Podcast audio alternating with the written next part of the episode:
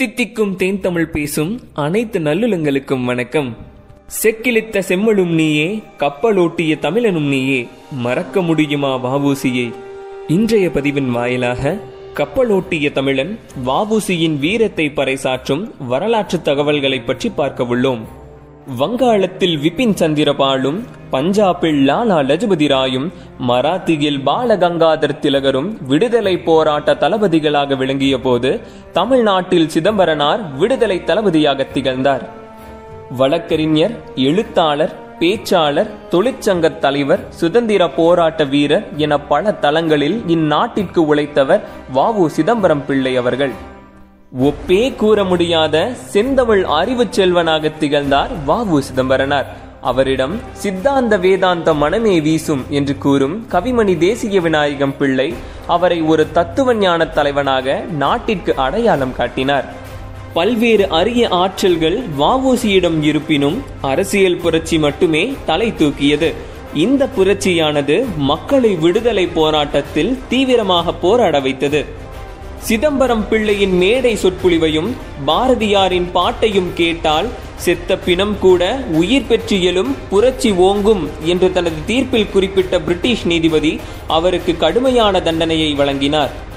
வாவு சிதம்பரனாரின் வரலாற்றை தமிழகம் ஒரு சிறு அடையாளத்தில் மறைத்துவிடக்கூடாது இவர் தூத்துக்குடி மாவட்டத்தில் உள்ள ஒட்டப்பிடாரம் என்னும் ஊரில் ஆயிரத்தி எட்நூத்தி எழுவத்தி ரெண்டு செப்டம்பர் ஐந்தாம் நாள் உலகநாதன் பிள்ளை மற்றும் பரமாயி அம்மாள் ஆகியோருக்கு மூத்த மகனாக பிறந்தார்.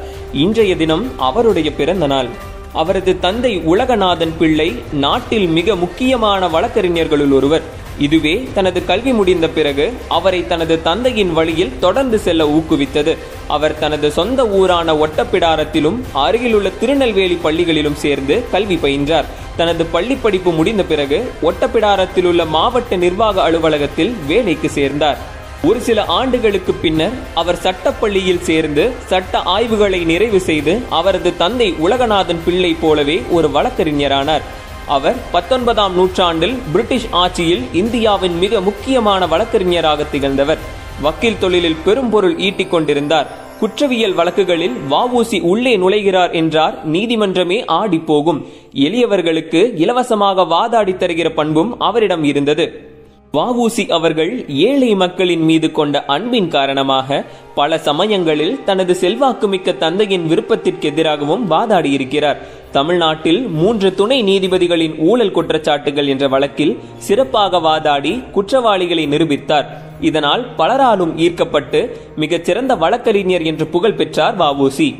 தொழிற்சங்கங்கள் தமிழ்நாட்டில் இல்லாத காலத்திலேயே தூத்துக்குடியில் கோரல் நூற்பாலையில் தொழிலாளர் போராட்டத்தை முன்னின்று நடத்தினார் வாவூசி தூத்துக்குடியில் கோரல் நூற்பாலையில் தொழிலாளர்கள் பனிரெண்டு மணி நேரம் ஓய்வில்லாமல் வேலை செய்வதையும் விடுமுறையே இல்லாமல் சிரமப்படுவதையும் கண்டு மனம் நொந்தார் வாவூசி அதை ஒன்பது நாள் தொடர்ந்து நடத்திய போராட்டத்தின் மூலம் வென்று காட்டினார். விடுமுறை வேலை நேரம் குறைப்பு முதலிய சலுகைகள் தொழிலாளர்களுக்கு கிடைத்தது. தனது சொந்த மாநிலமான தமிழ்நாட்டில் வலுவான தொழிற்சங்கங்கள் இயங்க தலைமை வகித்தாலும் ஆங்கிலேயர்களிடமிருந்து இந்திய சுதந்திரத்திற்காக போராடினார் வாவூசி தூத்துக்குடி மற்றும் கொழும்பு இடையே முதல் உள்நாட்டு கப்பல் சேவை அமைத்த மனிதர் என எல்லோராலும் நினைவு கூறப்படுகிறார் வாவூசி அவருக்கு புரட்சி மனப்பான்மையும் ஆங்கிலேயருக்கு எதிராக தைரியமாக செயல்படும் திறனும் இருந்ததால் அவரது பாரிஸ்டர் பட்டம் பறிக்கப்பட்டது. அவரது துணிச்சலான தன்மையே அவருக்கு கப்பலோட்டிய தமிழன் என்று தமிழ்நாட்டில் பெயர் எடுக்க வைத்தது. இதனையே ஆங்கிலத்தில் த தமிழ் ஹெல்ஸ்மேன் என்று கூறுகின்றனர்.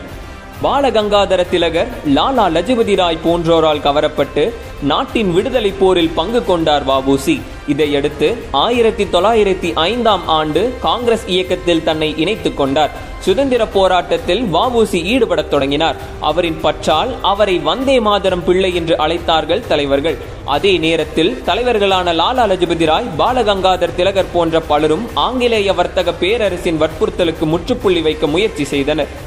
அதே காரணத்திற்காகவும் இந்திய பாரம்பரிய கைத்தொழில்கள் மற்றும் அவற்றை சார்ந்த சமூக பாதுகாப்பை உறுதி செய்யும் வகையில் அரவிந்தோ கோஷ் சுப்பிரமணிய சிவா மற்றும் சுப்பிரமணிய பாரதி ஆகியோர் சென்னை மாகாணத்திலிருந்து போராடினார்கள். இந்திய தேசிய காங்கிரஸில் சேர்ந்தவுடன் இந்திய சுதந்திரம் பெறுவதற்காக அவர் முழு மனதுடன் சுதேசி பணியில் மூழ்கினார். அவரது சுதேசி வேலையின் ஒரு பகுதியாக இலங்கை கடலோரத்தில் உள்ள ஆங்கிலேய கப்பல் போக்குவரத்தின் ஏகபோகத்திற்கு ஒரு முற்றுப்புள்ளி வைக்க எண்ணினார்.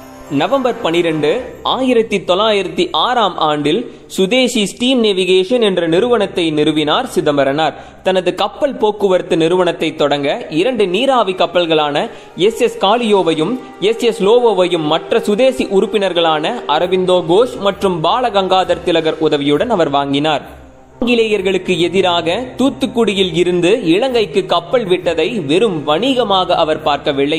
கப்பலுக்காக தன் சொத்தை விற்று கடன் வாங்கி இரண்டு கப்பல்களுடன் கப்பல் போக்குவரத்தை இலங்கைக்கும் தூத்துக்குடிக்கும் இடையில் தொடங்கினார். அதற்கு முன் ஆங்கிலேயர்கள் அந்த போக்குவரத்தை பயன்படுத்தி அதிக கட்டணம் வசூல் செய்து பெரிய லாபம் பார்த்து வந்தனர். வாவூசியின் சுதேசி கப்பல் வந்ததும் அது மக்களிடம் அதிக செல்வாக்கை பெற்று வளர்ந்தது.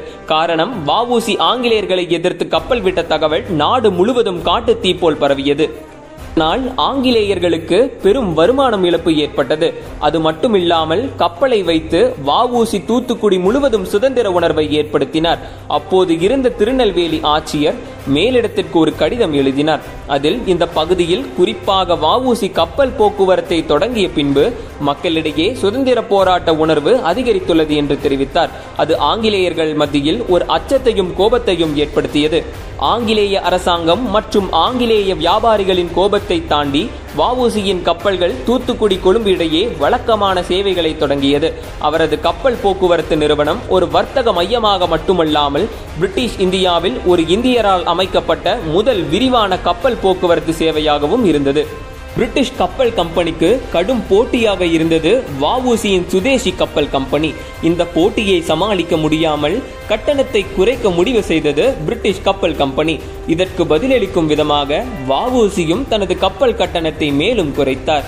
கடைசியில் பிரிட்டிஷ் டீம் நேவிகேஷன் கம்பெனி பயணிகளை இலவசமாக அழைத்துச் செல்வதாக கூறியது. மேலும் பயணிகளுக்கு இலவச சவாரி மற்றும் குடைகள் வழங்கும் உத்தியை கையாண்டது ஆங்கிலேய கம்பெனி. ஆனால் வாவூசியால் அவ்வாறு முடியவில்லை. இதனால் சுதேசி ஸ்டீம் நேவிகேஷன் கம்பெனி திவாலாகும் விளிம்பிற்கே சென்றுவிட்டது. விட்டது அவர்கள் நாட்டில் சுதேசி இயக்கத்தை விரிவாக்கவும் தவறான ஆங்கிலேய அரசாங்கத்தை பற்றி இந்திய மக்களிடையே விழிப்புணர்ச்சியை ஏற்படுத்தும் நோக்கத்துடன் செயல்பட்டார். இதனால் திருநெல்வேலியில் உள்ள கோரல் மில்ஸ் தொழிலாளர்களின் ஆதரவை பெற்றார் வாபுசி பிபின் சந்திரபால் மார்ச் ஒன்பதை விடுதலை நாளாக கொண்டாட அழைப்பு விடுத்ததும் வாவூசி அதை தன் பகுதியில் கொண்டாட முடிவு செய்தார். கலெக்டர் விஞ்ச் பார்க்கை அழைத்து சில நிபந்தனைகளை விதித்தார்.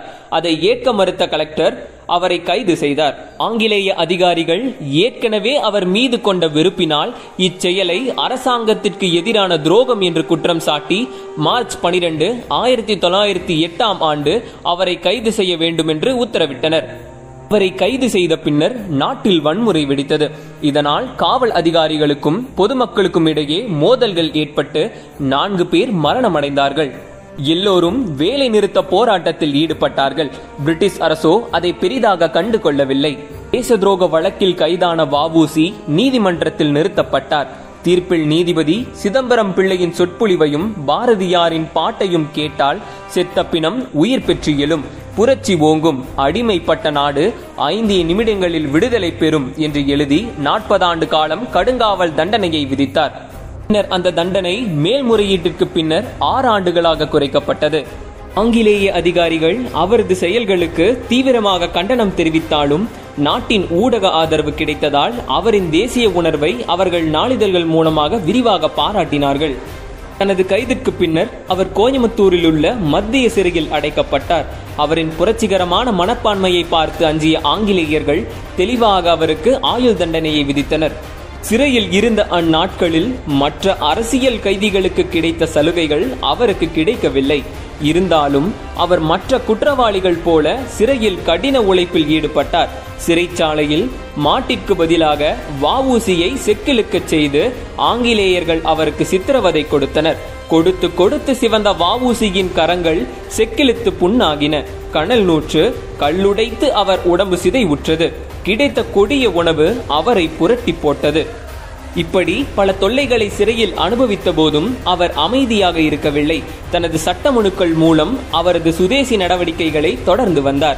மேலும் தனது சுயசரிதையையும் எழுத ஆரம்பித்தார். சிறையில் இருக்கும் போதே தத்துவ எழுத்தாளரான ஜேம்ஸ் ஆலன் அவர்களின் புத்தகங்களை தமிழில் மொழிபெயர்த்தார். அது மட்டுமல்லாமல் திருக்குறள் தொல்காப்பியம் போன்ற தமிழின் மிக முக்கியமான காவியங்களுக்கு விளக்க உரை எழுதியுள்ளார். அவரது இந்த கடின உழைப்பு அவரின் உடல்நிலையில் பெரும் பாதிப்பை ஏற்படுத்தியது. இதன் விளைவாக அவரது உடல்நலம் படிப்படியாக சரிந்தது. இதனால் ஆங்கிலேய அதிகாரிகள் அவரை விடுதலை செய்யும் கட்டாயத்தில் தள்ளப்பட்டதால் டிசம்பர் பனிரெண்டு ஆயிரத்தி தொள்ளாயிரத்தி பனிரெண்டாம் ஆண்டு அவரை விடுதலை செய்தனர். விடுதலைக்கு பின்பு சிறை வாசலில் பெரிய அளவில் தனது ஆதரவாளர்களின் கூட்டத்தை எதிர்பார்த்த வவுசிக்கு ஏமாற்றம்தான் மிஞ்சியது. விடுதலை பெற்ற வாவூசி வந்ததும் அவரை அழித்து போக கூட ஆள் இல்லை என்பது கசப்பான வரலாறு. அரசியல்வாதியாகவும் வழக்கறிஞராகவும் அவர் ஆற்றிய பணிகளைத் தவிர அவர் ஒரு சிறந்த அறிஞராகவும் விளங்கி வந்தார். ஆங்கிலேயர்களை கடுமையாக எதிர்த்ததால் அவரின் பாரிஸ்டர் பட்டம் அவரிடமிருந்து பறிக்கப்பட்டது. அவரால் வழக்கறிஞராக பணி மேற்கொள்ள முடியவில்லை. சுதேசி ஸ்டீம் நேவிகேஷன் நிறுவனமும் ஆயிரத்தி தொள்ளாயிரத்தி பதினொன்றாம் ஆண்டில் ஒழிக்கப்பட்டதால் அவர் ஏழ்மை நிலையை அடைந்தார். சிறையில் இருந்து வெளிவந்த பின் அவர் ஏழ்மை வாழ்க்கையையே வாழ்ந்து வந்தார். அதனால் தனது கடன்களை திருப்பி செலுத்தாததால் அவர் தனது வாழ்வின் இறுதி வரை வறுமையிலே வாழ்ந்து வந்தார். அவர் தனது மனைவி மற்றும் இரண்டு குழந்தைகளுடன் சென்னையில் குடியேறினார். பின்னர் சென்னையில் உள்ள பல்வேறு தொழிற்சங்கங்கள் மற்றும் தொழிலாளர் நல அமைப்புகளின் தலைவரானார். ஆயிரத்தி தொள்ளாயிரத்தி இருபதில் அவர் இந்திய தேசிய காங்கிரசின் கல்கத்தா அமர்வில் ஆயத்தமானார். அந்த காலத்திலே லட்சங்களில் வாழ்ந்த அந்த மனிதர் பஞ்சம் பிழைக்க சென்னைக்கு வந்தார். மண்ணெண்ணெய் கடை வைத்து தெருத்தெருவாக போய் விற்று பசியாற்ற முயன்றார். அவரின் வழக்கறிஞர் பட்டத்தை மீட்டு தந்த ஆங்கிலேய நீதிபதி வாலஸ் நினைவாக தன் பிள்ளைக்கு வாலேஸ்வரன் என்று பெயரிட்டார். பல்வேறு ஊர்களில் வறுமை நீங்காமலே வாழ்ந்து தீவிர சைவராக இருந்த போதிலும் இறக்கிற பொழுது அவர் மகாகவி பாரதியின் என்று தனியும் எங்கள் சுதந்திர தாகம் என்று மடியும் எங்கள் அடிமையின் மோகம் என்கின்ற வரிகளை கேட்டுக்கொண்டே கண்ணீர் கசிய அவரது இறுதி மூச்சை விட்டார். ஆம் தூத்துக்குடியில் உள்ள இந்திய தேசிய காங்கிரஸ் அலுவலகத்தில் நவம்பர் பதினெட்டு ஆயிரத்தி தொள்ளாயிரத்தி முப்பத்தி ஆறாம் ஆண்டு தனது இன்னுயிரை உயிர் துறந்தார்.